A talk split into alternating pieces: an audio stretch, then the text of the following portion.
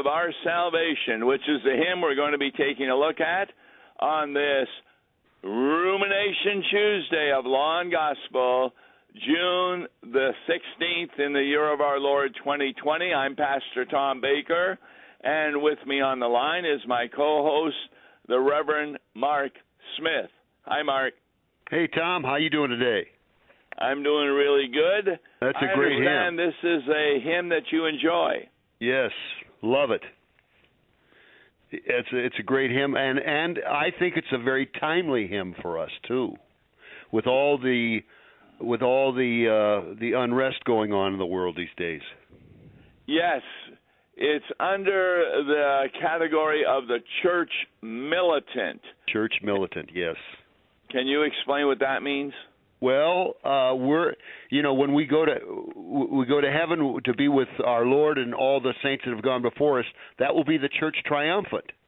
But we're as long as we're in this world, we're still under the cross, and uh, we're still contending with sin and uh, our our own sinful nature and the devil and and the world, and so we're we're still fighting against these things, and so we're in the church militant. Yes, it was uh, written by Matthias Apelles von Leuenstern. He died in 1648. So well, he sure hit one out of the park with this one. It's a great hymn. you really like these words, and uh, I, I think there must be another. Um, how shall I put it? Words to it, because I understand somebody once used the tune for their wedding. Yes. Yeah, it's a different hymn, uh, and it's more of a. I think it's more of an entrance hymn.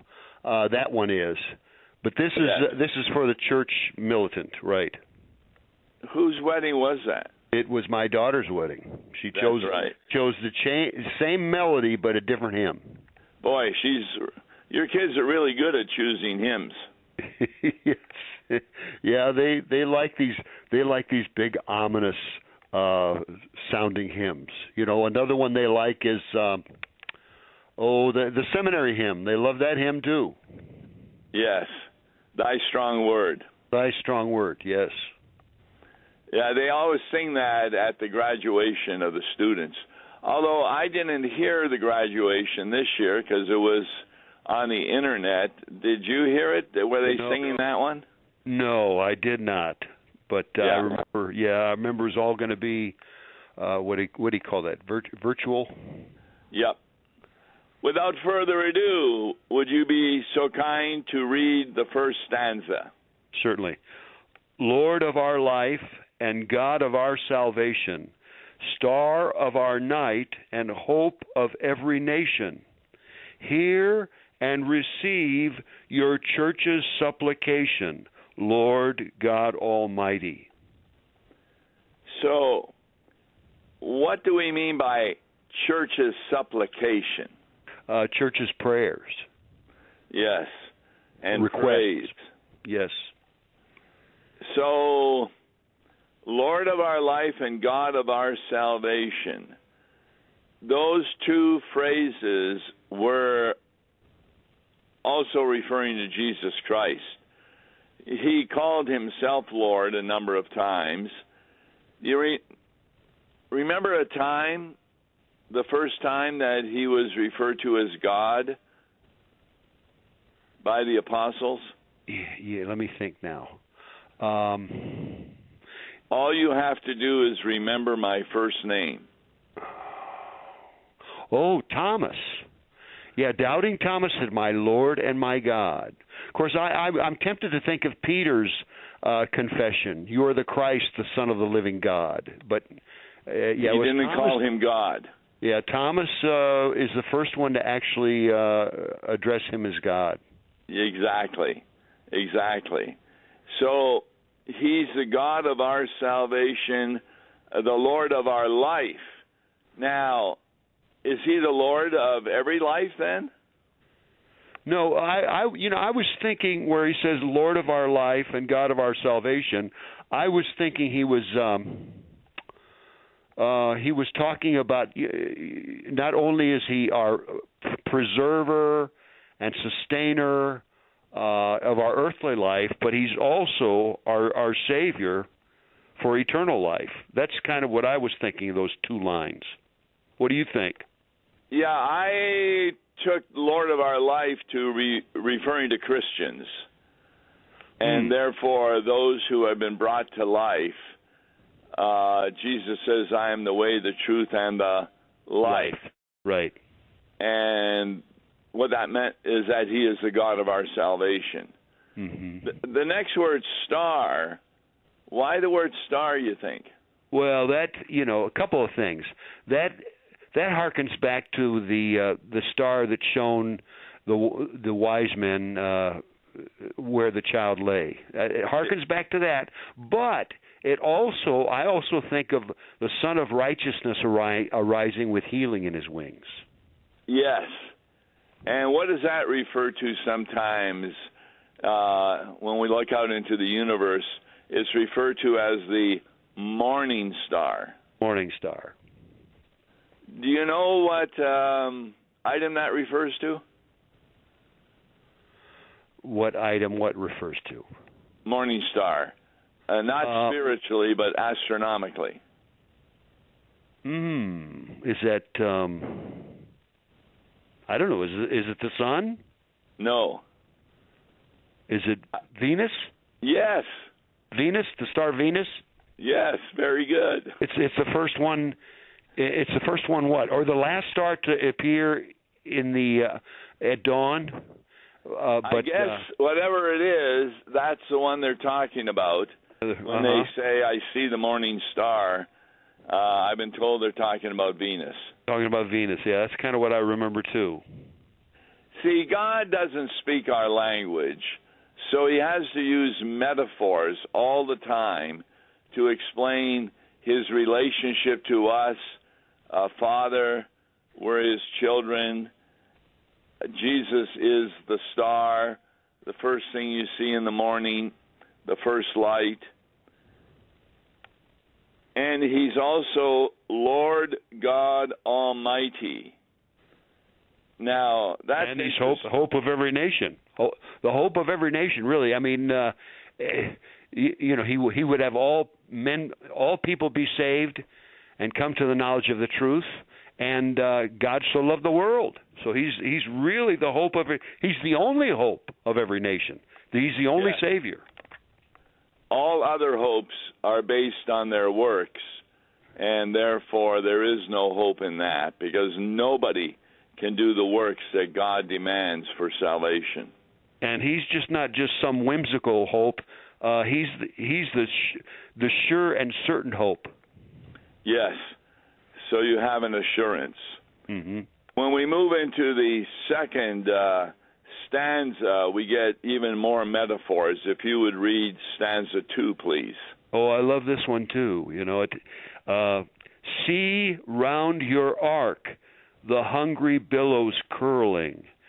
See how your foes their banners are unfurling, and with great spite their fiery darts are hurling.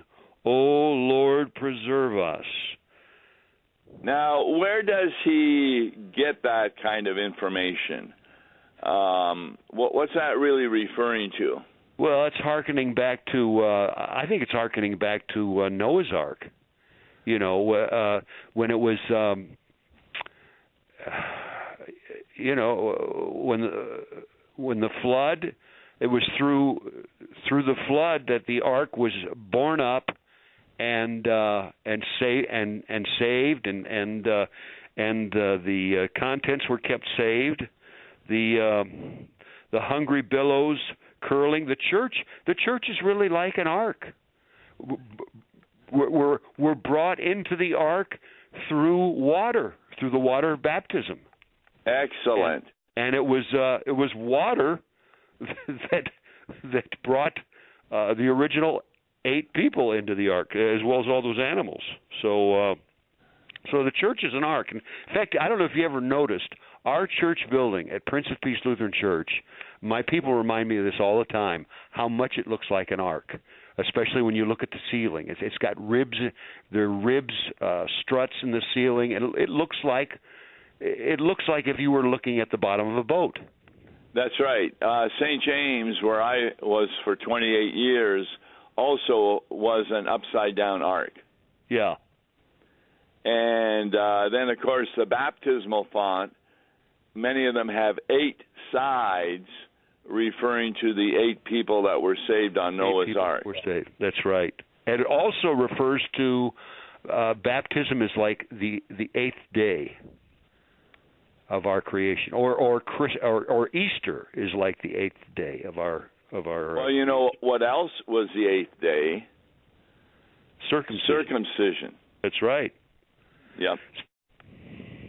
That's a pretty nice picture that he's doing here. You don't think of it. Put yourself on the ark, and then these hungry billows curling.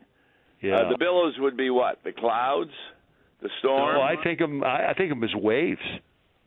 oh, Waves curling around that. the boat. Yeah. And, and you can time- imagine those outside the ark. No hope of salvation. Yeah, but in the in the church of today, we've got our foes. Their banners are unfurling. Uh, you know, uh, we're in the church militant, as we said, and uh, outside of the church, there's a there's a lot of enemies.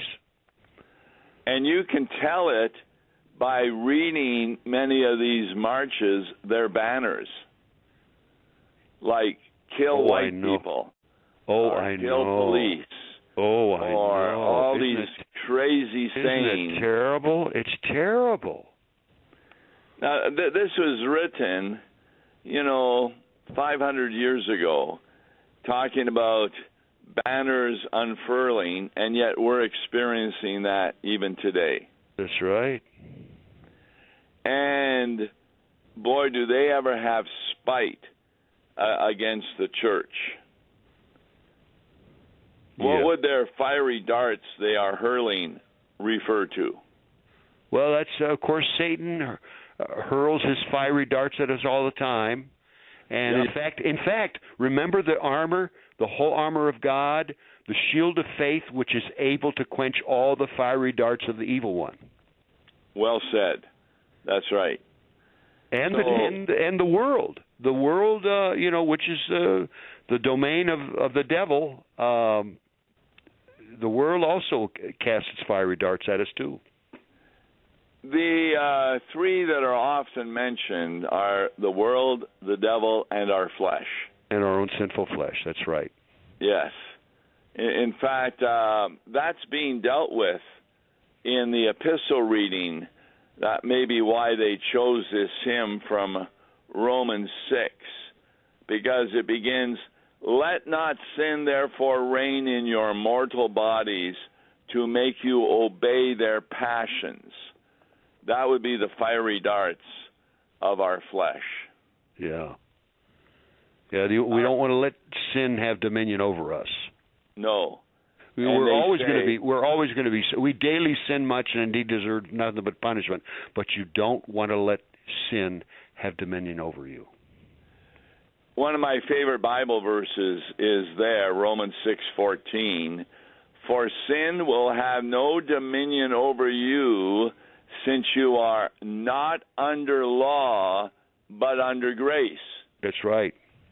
And being under law means you presume you will be saved by obedience to the law. Yeah. And that always, according to this text, leads to eternal death because you always fail. That's right.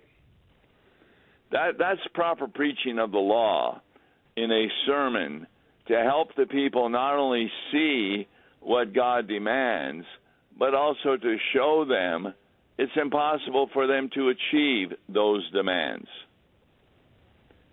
And that way the gospel becomes very important. Yeah. The right. law either the law either uh, makes us uh, it puffs us up. The law, you know, if we think we can earn our own way by the law, we're we're puffed up, or it it ultimately uh, drives us to despair when we realize exactly. when we realize we cannot keep the law perfectly. It drives us to despair. We and we die a despairing death. So so either way, the law is the law is not the way you want to go. Stanza three, please. Okay. Lord, be our light when worldly darkness fails us. Lord, be our shield when earthly armor fails us. And in the day when hell itself assails us, grant us your peace, Lord. All right, couple of things here. Be our light when worldly darkness veils us. Why do you think he used that metaphor, veil? Well, this is a we we speak of the world as being a veil of tears. Right. You hear that expression ever? I do. I don't recall it from the Bible. No, I don't either. But I've I've heard that expression a lot. This this world is a veil of tears. Isn't that word veil though V A L E? No, I don't think so. Oh, it is a veil. Well, Okay, maybe what- it what- is. You know, come to think of it, maybe it is, Tom.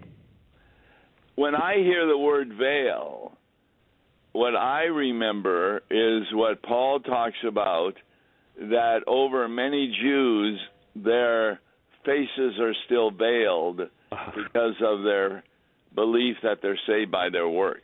Excellent point. Yeah, that's right. Yeah, that's right. And- I hadn't, I hadn't even thought of that. They're in worldly darkness, and that veil needs to be lifted by the light of the world. Yeah. Explain that. Explain that metaphor a little bit more. The fact that uh, uh, how uh, that what makes us have this veil when we're under the law. It's called original sin. Okay. We're born with the inclination to rebel against God, so we never, ever see God clearly. C.F.W. Walther makes a point under law and gospel that the law can be understood even by unbelievers. There's a natural sense to the law, not murdering, etc. Oh yeah. But the gospel never is known by unbelievers because it has to be revealed. That's right. And when it's revealed, then the veil is lifted from our face. That's right. And it's only revealed from uh, Holy Scripture, the Word of God. That's right. And only by the power of the Holy Spirit Right. do they receive faith. So, Lord, be our shield when earthly armor fails us. That's interesting. How does earthly armor fail us? What is the earthly armor you think he's talking about? Well, it's not it's not the shield of faith, it's not the helmet of salvation, it's not the sword of the spirit, it's not uh um it's not the our feet shod with the with good news of the gospel. Uh So, what is it? it's it's earthly it's earthly armor. It's it, like when we when we try to save ourselves by money or by fame or by Excellent. Uh, or by uh, Yes. whatever whatever we treasure in this world that we think is that we depend upon uh, to save us. Yes. Uh, you, you can tell where people's real hopes are during these days uh, of the uh, flu and the violence, etc., because of what they go after. What's the day when hell itself assails us?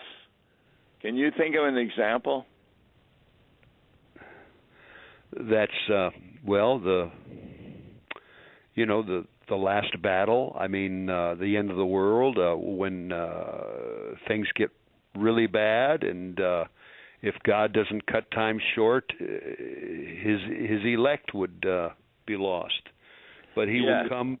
He'll come. He'll return in the nick of time and and uh, save us all. Uh, raise us up. How many times have we spoken to shut ins near death who are afraid of death?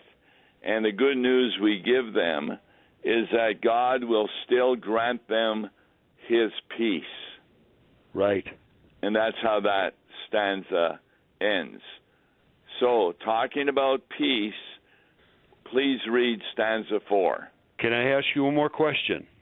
Uh, do you think when when uh, Earth and let's see, when hell itself assails us, uh, is that referring to the time leading up to the last day, or can it also be uh, referring to our last day before death?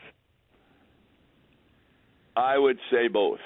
Both. Okay, that's kind of what I thought too. Okay, you want me to read the last verse? Sure. Peace in our hearts where sinful thoughts are raging. Peace in your church, our troubled souls assuaging. Peace when the world its endless war is waging. Peace in your heaven. All right, the word that I think we need to explain to children when we're going through this peace in your church, our troubled souls assuaging. What does that mean? Uh, I would say um, quenching our thirst. I usually think of assuaging as, as quenching of thirst or soothing. Well, it's actually a negative, though. So it wouldn't be quenching your thirst, it would be your feeling your thirst. No, I don't. Uh, uh you, you think so? Our troubled souls assuaging. I would think of that as as a soothing of our troubled souls, oh. or a quenching of our thirst. I've heard of that word uh, used in connection with uh, uh, quenching thirst. Yeah, the reason I think it's a negative in that the other three are all negatives. Sinful thoughts are raging endless war is waging. So that's all negative. Yeah. So troubled souls assuaging. Um, yeah, but it troubled make, souls. Make, our troubled souls need help. Well, that may be true, but it's not found there until the last line peace in your heaven. It's just something that it's how people differently take a look at the hymns. You know, I, I I just ran out of time this morning. I was looking at that word assuaging. I thought, should I grab a dictionary and look it up? And I just ran out of time. But um, well, that's when, all right. Peace when the world its endless war is waging. Well, again, sure apropos for the times in which we're in right now. Yes. Um, Give an example of a sinful thought raging where we need peace in our hearts. What would be a sinful thought? Anger. Yeah, anger at God. Unrighteous, unrighteous anger. Right. Unrighteous anger because of what we're going through. Right. So, when you hear this hymn, you often think at least the tune of your daughter's wedding but it's a, a, a really a strong hymn. It's a beautiful hymn, yes. It's got great words, and the translator Philip Pusey died in 1855. Well, thanks so much again, Mark, for helping us here. Tomorrow's Law and Gospel we'll be taking a look at C.F.W. Walther continuing his evening lectures that he had done to the seminarians. I'm Pastor Tom Baker with Pastor Mark Smith. Till tomorrow, then, God bless.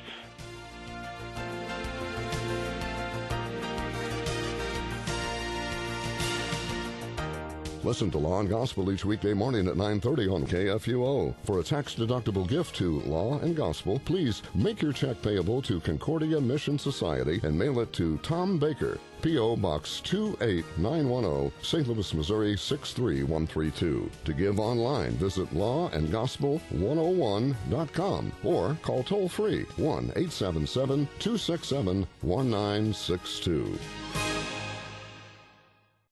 Views and opinions expressed on Worldwide KFUO may not represent the official position of the management or ownership of KFUO, the Lutheran Church Missouri Synod. If you'd like to comment on programs or topics heard on Worldwide KFUO, write us at KFUO, 1333 South Kirkwood Road, St. Louis, Missouri 63122. You can also leave a question or comment on our comment line at 314 996 1542. We are the messenger of good news, Worldwide KFUO.